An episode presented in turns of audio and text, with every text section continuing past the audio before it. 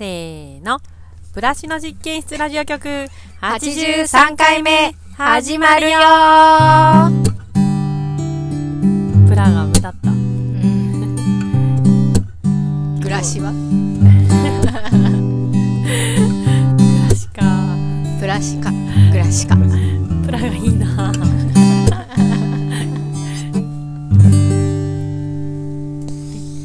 ブラシの実験室ラジオ局は、暮らしの実験室のスタッフのいばちと、はい、バッチです。某スタッフ妻で野菜ソムリエのゆめちゃんと、ゆめこですはい、スタッフの私、かおり、この3人でお届けします。はい。はい今日はなんとね、特別スタジオがまた、はい初めてですね、ここね。うん。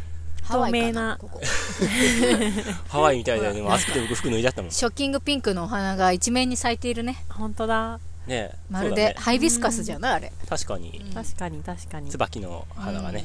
そで、ここはハウスの中ですね。温室の。そうう。ですねだはい。まあ、温室。温室ではないけど、けど、すごいうん。温ハウス室のようなの中あった。かいですね。ううんん。高いあれだよね、目の前には、これ何の野菜だろう？なんか苗が育ってますね。これレタス系かなうんベビーリーフみたいなベビーリーフみたいな。形ですねうん。ね、ちっちゃいのが。2センチくらいのうん葉っぱが出てますね。ね。はい春への息吹を感じますねあ、うんこっち春菊育ってるわ。うんあとそうですね、うんトンネルでうん不織布がかかってて、うん春菊が3列うんあって、その端っこに我々がはい こじんまりとお邪魔させてもらって、収穫、あ、収録しているとはい。いう状況ですね。はいうんあったかいですね。うん高い。風がね入ってこないしうんお。日様を感じますねいいよなんか改めめて思ったんですけど、うん。なんか、昨日も、なんか2回お風呂に入ったんですよ。へえ。うん、寝る前にもう一回入ろうと思って、うん。で、本当寒いじゃないですか。なんか体が冷えてると、うん。なかなかその布団の中でも布団がやっぱ温まってこないと、うんなん。か眠気が来なくて、うんうん。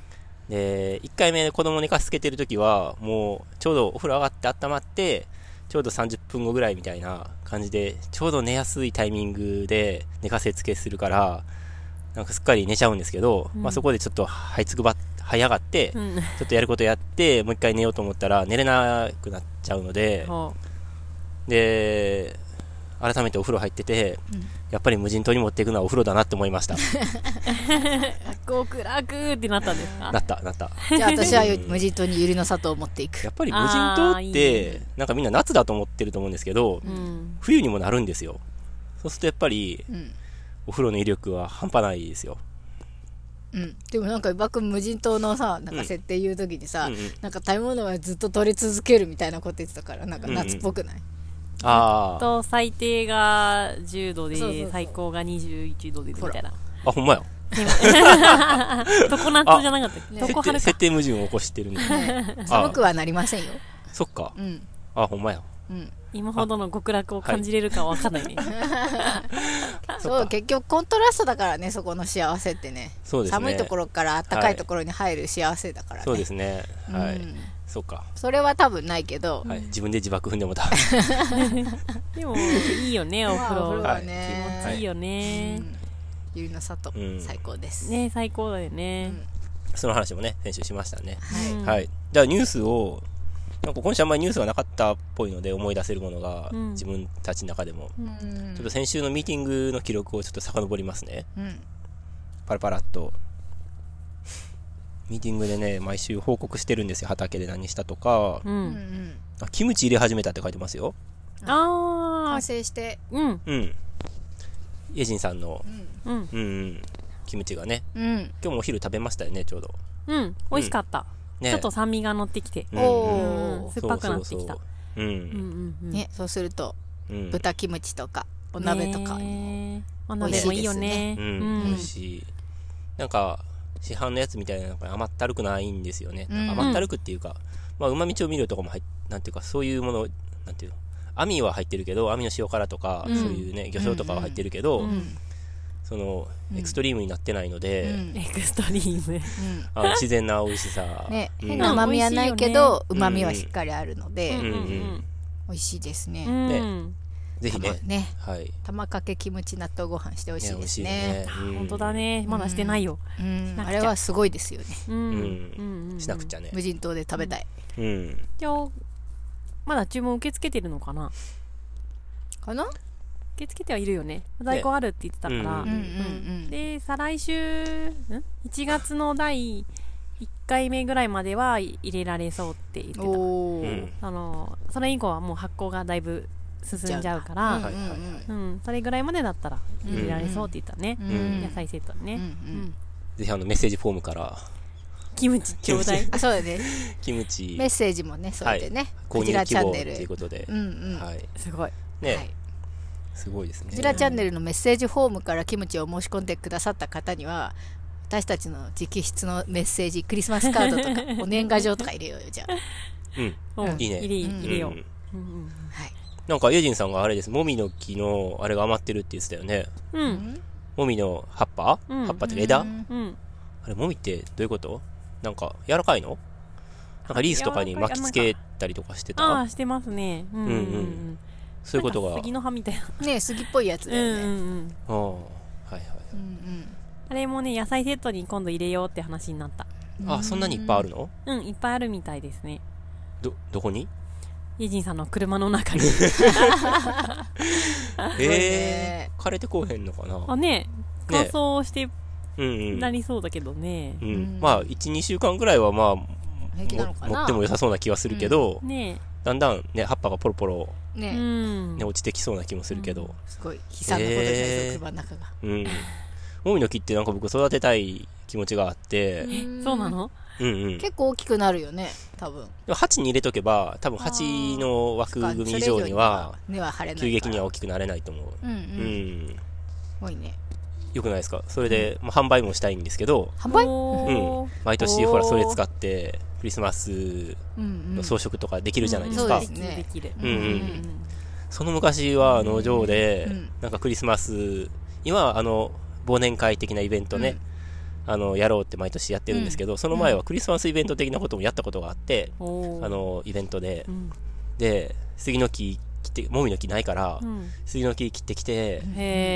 あそこの今、テーブル、やっちゃんがそば打ったりするテーブルあるじゃないですか。うんうんうんあそこに柱があるじゃないですか。あのうん Wi-Fi ルーターとかつなげてる。あそこに切ってきたその杉の木を縛り付けて、へえ。天井ぐらいまでの高さで、へえ。せ狭くないですか？すごい大きいよ。そんなことやってたっけ？うんへえ。やってたことはあるんですよ。へえ。なんか、すごいですよね。うん。うんなんかその農場、私多分来る前の話だと思うけど、それは。うん、そうですね。なんか農場ってすごくクリスマスに無無縁というか、うん全然さ、無クリスマス感なかったよね。何にも祝おうとかないよね。うんちょっとケーキ食べるぐらいかな。う。うんんうん。やってたんだ、そういうのも。なんかイベントで、なんかうんたまたまそのクリスマスの日程にぶつかったイベントの時に、なんかみんなでプレプレゼント交換したことあるよ。あるねあるよね。つげさんがいる時とかやったよね、あれ。え、そうなの？なかったっけ割と多分何回かやったことあって、2010年代やと思うよ、初期の。にそう、もやったことある2014年とか、ねうん。それぐらいにやった記憶がある、うん1回目。で、その後にもやったと思う。うんうん。なんか、でか、予算とかさ、決めて、1000円以内とか、うん確か決めて、ねなんか歌いながらさ、こうやって回して、もらった時なんかに、私、なんかそういうなんかる農場のイメージとは随分違うっていう。違いますね。で、これ、これかわいい、誰の？とか言ってやったよね。うん。うんうん。え、どうなもの回したの？えみんないろいろだったの。だから、好き勝手に買ってきたり作ったりとかしてて、んうん私、その時たまたま伊庭さんのが当たったんですよ。そうですね。そう。今でも使ってます。何何？温泉卵を作る機械。へえ。まあ、機械っていうか、まあ、入れ物魔法、ね魔法瓶的な感じのものなんですけど、保温できるキットみたいな、へえ。なんか、温泉卵を作る、卵ちゃんっていう、なんかうん黄色いプラスチックのケースに、卵が5個ぐらい入るようになってて、熱湯を注いで蓋をするんですよ。うんそうすると多分ちょうどいい感じで保温してくれて、うん何分で温泉卵になりますみたいな。めっちゃ使ってますよ、まだ。う。う。うんん。おおねー。なんと。はい結構前だよね。前前。うんうん。おお。あれ楽しかったよね、あらまあでもね。ねうん。うん。ああいうのもいいかもしプれないですよね。レゼント交換しようか。あやろうよ。ちょっと楽しいじゃん。あ、そうですね。なんか僕そういえば思いついたことがあって、うんあの、ちょっとだけ話ずれるんですけど、うん完全に分かったことがあるんですよ。分かったっていうか気づいたっていうか、うん。世の中からサンタさんっていう存在が消えない理由が、自分はまあ、親になったじゃないですか。うん親になって完全に分かったんですよ。で、世の中にやっぱ存在してるシステムって、やっぱそれなりに意味がないと、なくなら、あ、なんていうか、存在しないと思うんですよ。存続しないね。存続しないと思うじゃないですか。で、なんか僕が本当に分かったのは、あの、例えば子供が、誕生日とかにプレゼントすることってああある、うんご家庭もあると思うんですね。うんうんで、その時の誕生日でプレゼントは、なんていうか、その親とか、まあ祖父、祖父とか祖祖母とかが、なんか直接顔の見える関係で買ってくれたりとか、するじゃないですか。うんそうすると、まあ、あれが欲しいって言って子供が、で、じゃあそれは買うとか、それは買えないとかうん言うじゃないですか。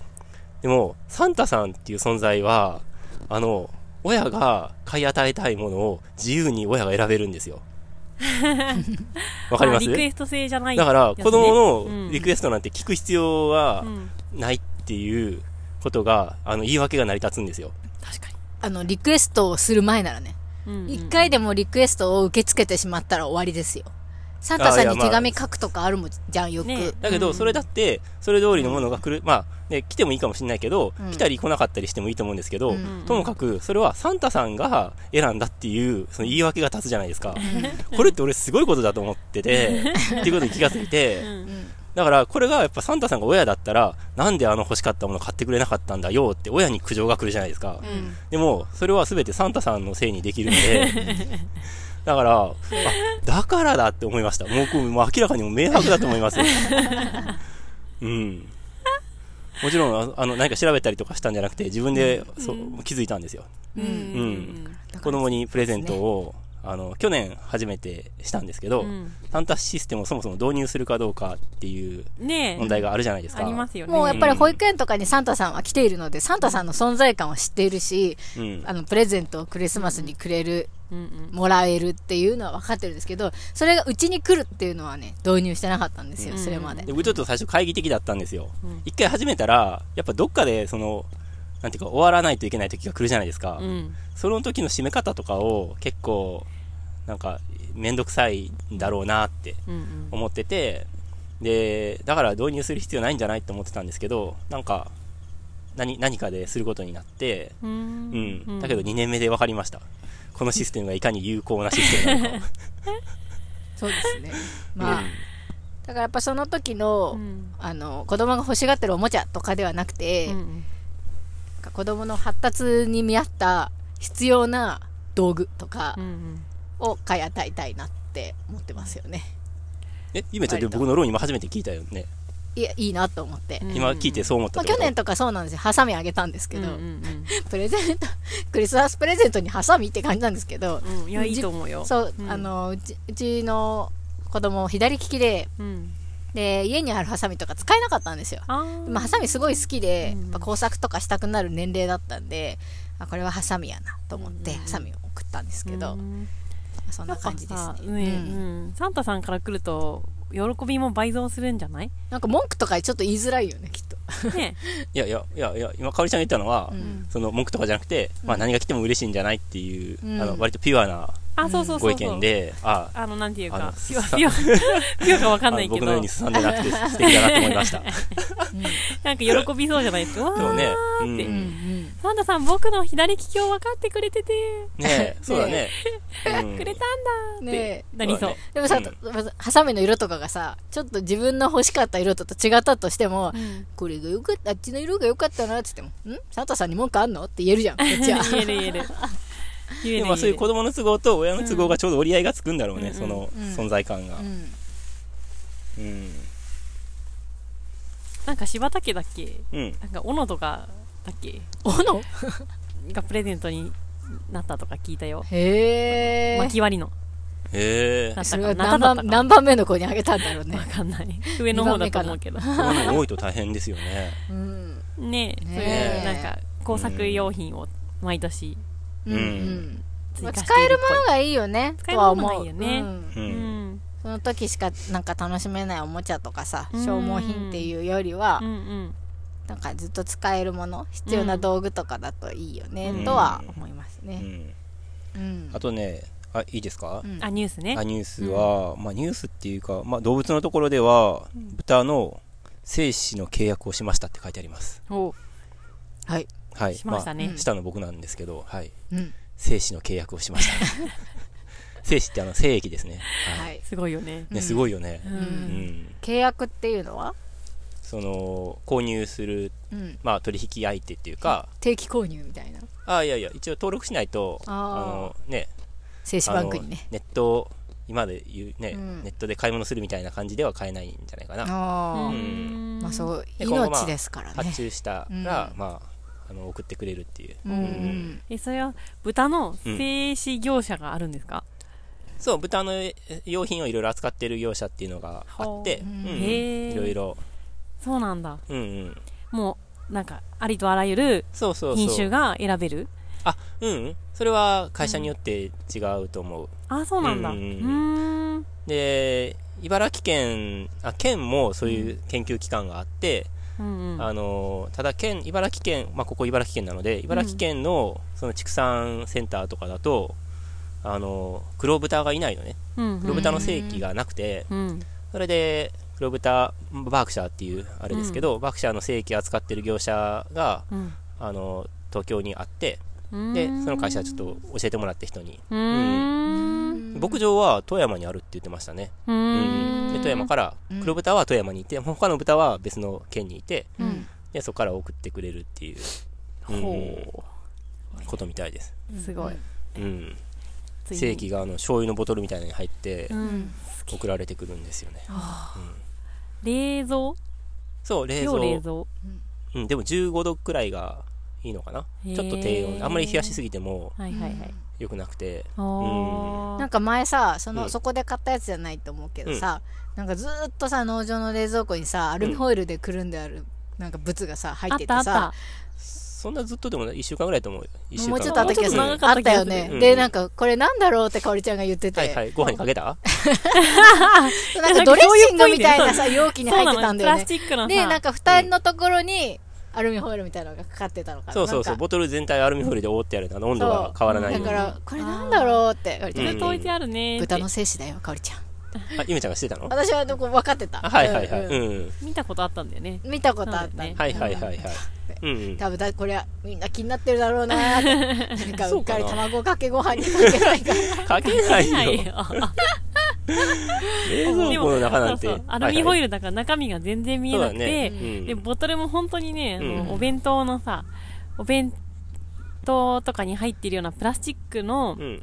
ペットボトルだ、ペット素材の、そうそうそう。ねうん、ちょうどなんかちっちゃいサイズなんそですう。150ミリくらいのね、ちっちゃいサイズのやつ。うん。なんかあのご飯屋さんのさ端っこに置いてあるドレッシングぐらいのそうそうそうそう。なんかちょっと小型のね。そうそうちょっそうピッてかけたくなる感うんじのね、うんうん。そう。はい、うん。はい。豚の精子がねまた農場にやってくるそうですね。近いんですかね、冷蔵庫開けたらおう。また入ってたみたそう。ねその多少やっぱ多めにちょっと注文し、お多めっていうか、うん。1回に、まあ、2回ぐらい使った方がいいんですね。うん。あの、あある日、その、使ったら、その翌日、ある日の夕方使ったら、うん。その日の翌翌朝もうん。2回ぐらいやった方がよくて、うーうん。ん。なんか注射器みたいのをお尻に刺してましたよね。そうですね、はい、カテーテルですね。はい、はい。管みたいの入れて、そしたら勝手に豚が精子を吸い上げるんですよねあの、発情、かパえっと、完璧にその発情のタイミングとバッチリ合ってれねば。すごいよね、吸い上げるってさ私聞いた時にさ、うん。うん。なんかちょっと鳥肌立ったからね、うん。なんか生命ってすごいなみたいなそうだね。だって吸い上げんだよ。うん。カテーテルみたいのに入れて、でその先っぽにさペットボトルみたいなね精子のペットボ。トルがあって、でうん。だからさ何その？え、もちろんそれ上からこう下に向いてますよ。うん。うんうん。うん。でもなんかその気圧が変わるのかなみたいなその豚の中の膣の。そう、そうやない気圧みたいなのが変わってぐーって持ち上げ、うん持ち上げていくってことね。そう、うんうん。すごいってすごいよね感じじゃん、すごいね。びっくりしちゃって。う。。うんなんかね講習受けてましたよねあ、。講習も受けました、受けました。豚の上に。に乗るの？やっぱり発情を確かめる。講習で？はい。講習ではそれはやってやないですよ。はいはい。でもそうしてくださいってなるんですか？あ、そういう、そういうやり方もあるっては言ってましたでも正規のその取り方とかうん、うんなんかその正規も、なんか取った後で、研究所でねうん、とかその会社で取った後うん。でう、ん希釈したりするんですけど、その濃度をとか、精子のその活発度合いとかを全部チェックして判定するんですって。で、顕微鏡で見て、その網目、格子の中、うん。一つのマスの中に精子が何匹いて、でどのぐらいの移動率があるとか、そういうのを全部チェックして、へうん。で、A とか、AA とか B とか、うん。なんかそういうのをつけたりとか、ね奇形になっちゃってるやつとかさ。そうそう、奇形の正規もいっぱいあって、なんか頭が2つあるとか、うん。尻尾が2つになってるとかなんかそういうのもいろいろあるって教えてもらったりして、うん。あとはそのメスの、えっと、子宮のサンプルというか、うん。あの、途上から本物を持ってきたやつがあって、うん。それで実際やってみましょうって。で、正規は、その透明だと見えないので、うんえっと、正規の代わりに炭を使って、うん。で、その、まあ、生々しいですけど、まあ、僕はあの、土地区上でいつも、あの、子宮とかもらって帰ってくるので、うん別に何の抵抗感もないですけど、うん。で受講者が10人くらいいて、で、その子宮の部分だけに、そのカテーテル入れて、で、牧汁の入ったそのペットボトルでピューって入れて、うん。で、今どのぐらい入ったかとか、うん。後で切ってみて、チェックしたりして、うんうんうん、お面白かったです。非常に。面白いですねね。でもそれがさ成功したかどうかって分かんないじゃうん。ない、うんうん。それがやっぱりさなんか知りたいとこだよね。うん。そうね。ちゃんと種付けられたのかっていうのがさ、うん。検査できたり確かめる。まあその乗っかってね発情翌月からしてなかったら、うん。まあおそらく大丈夫だろうってことなんだけどなんうん。か確証がないまま、うん。こうねお腹が膨らんでくるのを待つしかないっていうのそうだね。はちょっとドキドキじゃないですか、まあ、養次の発情がね、来るときに、うん。あの、乗っかってみて、発情来てるかどうかっていうのをうんうんで、チェックするんですけど、うん。基本的には。う。うん。うん。なんか大丈夫だと思うって感じじゃないですか毎回。多分ねみたいな。そう。ね。今2頭つけたんですけど、なんか1頭はこなお腹が膨らんできてる感じがするん ですよ。でも豚だしね。いっぱい食べ2たのかな頭とも、その次の発情の時に発情来なかったんですよ。だからついてるんだろうなって思ってるんですけど、1頭はなんかう、んあまりお腹が大きくなってる感じがしてこなくてう、ん。半信半疑ですよね。で。すよね、うん。まあそれねあの種ついた頭数とかにもねよるだろうしお腹の大きさとかきっと、うん。ね。なんか豚にも分かりやすくさつわりとかないんかね、あ本当だうねん。ね。動物って食欲聞かない。とかないのかな？あまりそういうさ、食欲とか変わんないの？食欲？うん。変わる、変わるのかな？あの、発情してるとご飯よりもう、ん。やっぱり僕の方に寄ってきますね。あなんあーか、ちょっとそわそわして、はあはあはあ。うん。今なのよみたいな感じで。そうそうそう。そうご飯よりもうん、お押すよ、押す。みたいな。え、なにそれ今田の？おおおすせに惹かれてるってこそそれもあるんじゃない？えあ？じゃあ私じゃだダメなんかな？とねえ女性じゃダメかな。か、まあ、単にそわそわしてるっていうだけかな。ちょっとそこわかんないな。何か乗るものはねえのか乗られるものか 乗ねっかられたいみたいな。すごいね。すごいね。面白いね。う。うん。ねそういう精子一つでもなんか豚の妊娠検査薬とかあってもおかしくなさそうだけどね。おしっこかけたらとかさ。うん。そんな難しくなさそうだよね。ね。ね。うん。うん。作るの。あったら売れそうなのにね。ねじゃあ次行きますよ。あと、はいこんにゃく作ったって書いてますよ。忘れてた。香織さん。作りましたあらあら。ねこんにゃく作りました。美味しかった。美味しかった。食べた美味しかった。こんにゃく芋育ててたんだね。うんうん。あのえ？佐々木さんからもらった。あそうなんだ。佐々木さんが育ててレイたクサイドで？いやえーっと傾斜裏じゃないかあな。あそうかそうか。うん多分。多分。うえ大きいの。うーん。このね人の頭ぐらいの芋。渡してくれうて、んでじゃあ作りますって作って、うん案外簡単だったよ、うん。うん。うん。時間はかかるけどえー、とこんにゃく芋をミキサーですりおろして、うん。でそれにそれをこうこねてほツヤを出してでさらにそれに凝固剤あの、うん。今回は、えー貝殻小生カルシウムっていうのを入れはいたんだけど、はい。うん。でそれでまたさらにこねて、うん。で放置して、うん。熟成させて、うん。その後お湯で煮る、お熟成。うん、結構熟こねるとき、成大事っぽい。最初ミキサーにかけるときって多少水も入れるよね。うん、。水も入れます、うん。そうそう、うんそうだよね。でもドロドロ、うん、とろとろトロトロ？とろとろそれをこねるっていうのはどういうことなの？ねえ本当だよね。え？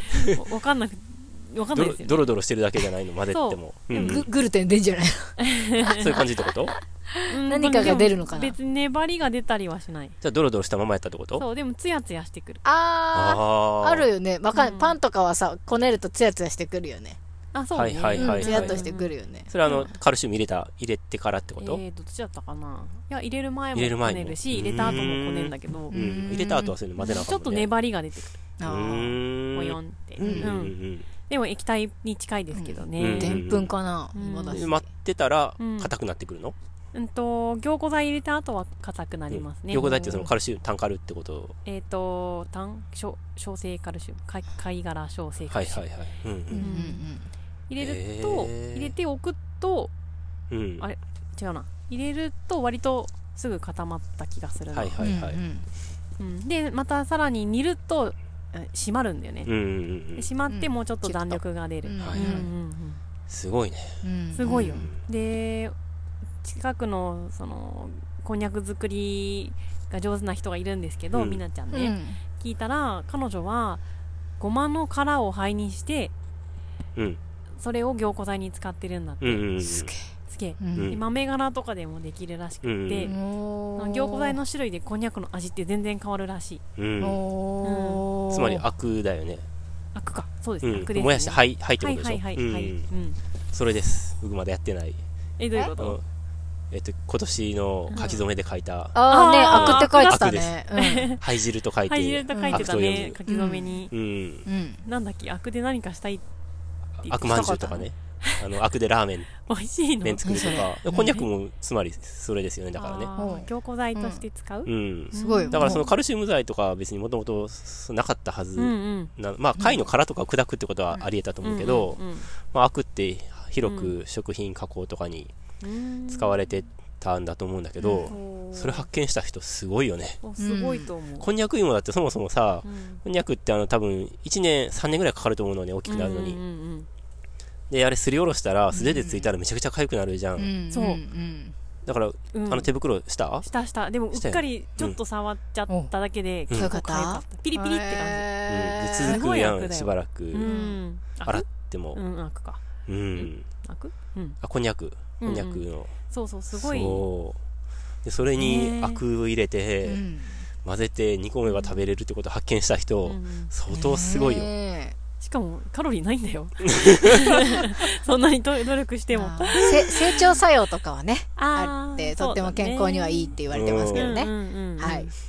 うん確か、ね去年の放送かなんかで、ゆめちゃんが里芋の、うんえー、すりおろして、うんで、それをもう一回揚げるみたいな、はいはいはい。里芋まんじゅうみたいなややつ作ったって言って、だしだしに浸したやつね。そう、うんそう。それでさえ、俺うんとてつもない労力だと思うんですよ。比べないでよこんにゃくと。え全然だよ。こ私のその作った料理なんて。あそうなの？料理だからねあれ。で、その放送の時にも言ってたけど、まあ、すりおろさなくて、そのまま揚げてもいいんだけどね、ってゆめちゃん言ってたのね。うんうん。で、僕もまあ、どっちもすごいと思うねんけど、うん。里芋だって皮むくだけで大変じゃん。まあね。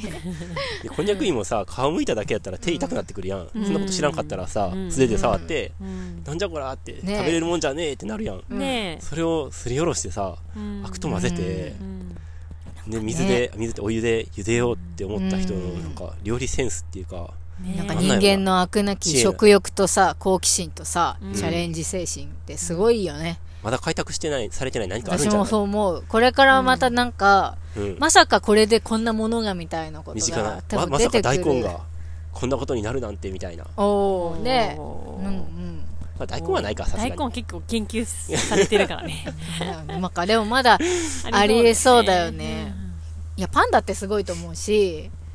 なんか、うん。あ、ごめん。うん。あの、鋼の錬金術師ってあるじゃないですか。うん。うん。うんししまあ、あんま知らないか。なんタイトルとか、ない。うん。だけはなんか、人造人間を作る話なんですけど、うん。なんかフラスコの住人っていうのが出てくるんですね。うん。で、それは、なんか、ウィキペディアとかでも見たんですけど、なんか本当にある話をモチーフにしてて、うん。うん。なんか、そのフラスコの中に、確か精液を入れて、うん。それこそね、うん。で、なんか、他にもなんかいろいろ入れて、なんか腐らし、なんか発酵させるか腐敗かなんかして、そっから、その生命が誕生するみたいなことを研究してたらしいんですよ。なんか意味不明じゃないですか。ーおー。あでもすごいね。れ錬金術ででもそんな感じだよ、ね、錬金術ってそういうことを、なんか、うん。あ、そうそう、それの話で、うん。錬金術の話で。う、んなんかすごいいろんなもん入れてさ金作ろうとしたりししましうんうたよね、ん。人間作ろうっていうのもすだごい。けどから冷蔵庫に入ってたその豚の精液に、何かマヨネーズと醤油が入っ、うっかり混ざっちゃってう、うん。何かができるとかあるかもしれないですよ。小豚できたらいいね。あできたできたって。ねねそしたら国家錬金術師になれますよ。ねえ。いいよね。いいね。むちゃくちゃやな話が。うん。うんすごいな。ね。でもそれと同レベルだと思う、同レベルですよね、こんにゃくく作り。うん。すごいうんね。まだいっぱいあるの？こんにゃく。うん。今週ね、明日また作ります。おはい。ー。でどうやら練り具合で硬さとか弾力が。変えられるらしく、うんもうちょっと今回は練ってみようかなと、はいはいはいはい。プリプリのやつ作りたいなと思って、うん。こんにゃくしですねもうこんにゃねくしやりたい、こんにゃく作って出荷したことあるよ。え？うん。あんな生鮮食品なのに？うん。へえ冬、冬場に。へえ一切れずつとかやったと思うけど、うーん。その出荷やってた時、あ、は畑やってた時、最初の3年間のうちのどっかのタイミングでえすごい。やって作って、それでちょっと知ってるん、はいはい。もうすっかり忘れたけどう、ーん。あなんと技術を持った人がここにもいた。でもちょっと技術をすっかり忘れちゃったけど、うん。バットに流し込ん、バット？バットに流し込んで、うん。包丁で結構四角く寒天みたいに切って、うんうん。でそれで、あの、茹でて、うん。うんうんだから四角いこんにゃくが作ってう、ん。うん。ビニール袋に入れて出荷した。うんうんうんと思ううんすごい、楽しそうだね。ね。私昨日大根餅作ったんですけどなんかそれに近い感じがしますねそういえば。作り方として。はいはいはい。おーなんか初めてちゃんとあちゃんとっていうか大根来た。大根あ大根餅は何度も作ってるんですけど、うん。結構あの本当っぽい作り方っぽいなみたいので作ったんですよ。おはい。どうやってやったの？とフープロで大根をもう細かく、うん。まあ、すりおろしたような状態にしてそれをお鍋に入れて火かけるんですよ。うーん。でそこに水溶き片栗粉を入れるんですよ。うん。ですごい勢いでブワーって混ぜ続けるの、うんうんしたら本当に白お餅みたいになるんですよ。うんうん。とろーんみたいな。うんうんうん。でどんどんどんどん火が入るって多分水とかもねえ、とろなの？もったりなの？うんともとろもったり。とろもったり。うん。うん。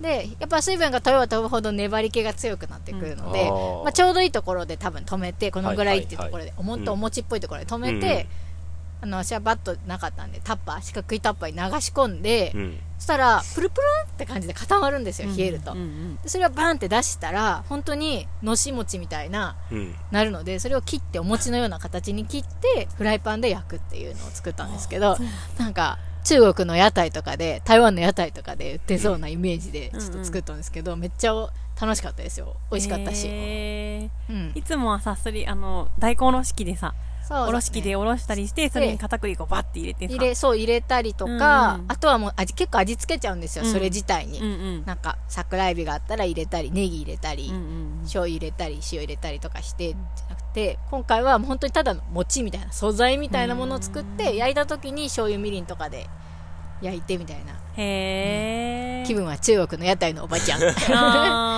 っしゃいいらっしねゃいって感じで、はい、あー餅だね見た目お餅でした。へえよかったです。あー美味しそう。うん。うん何でもできますね。うね。え、ん。うん。ね。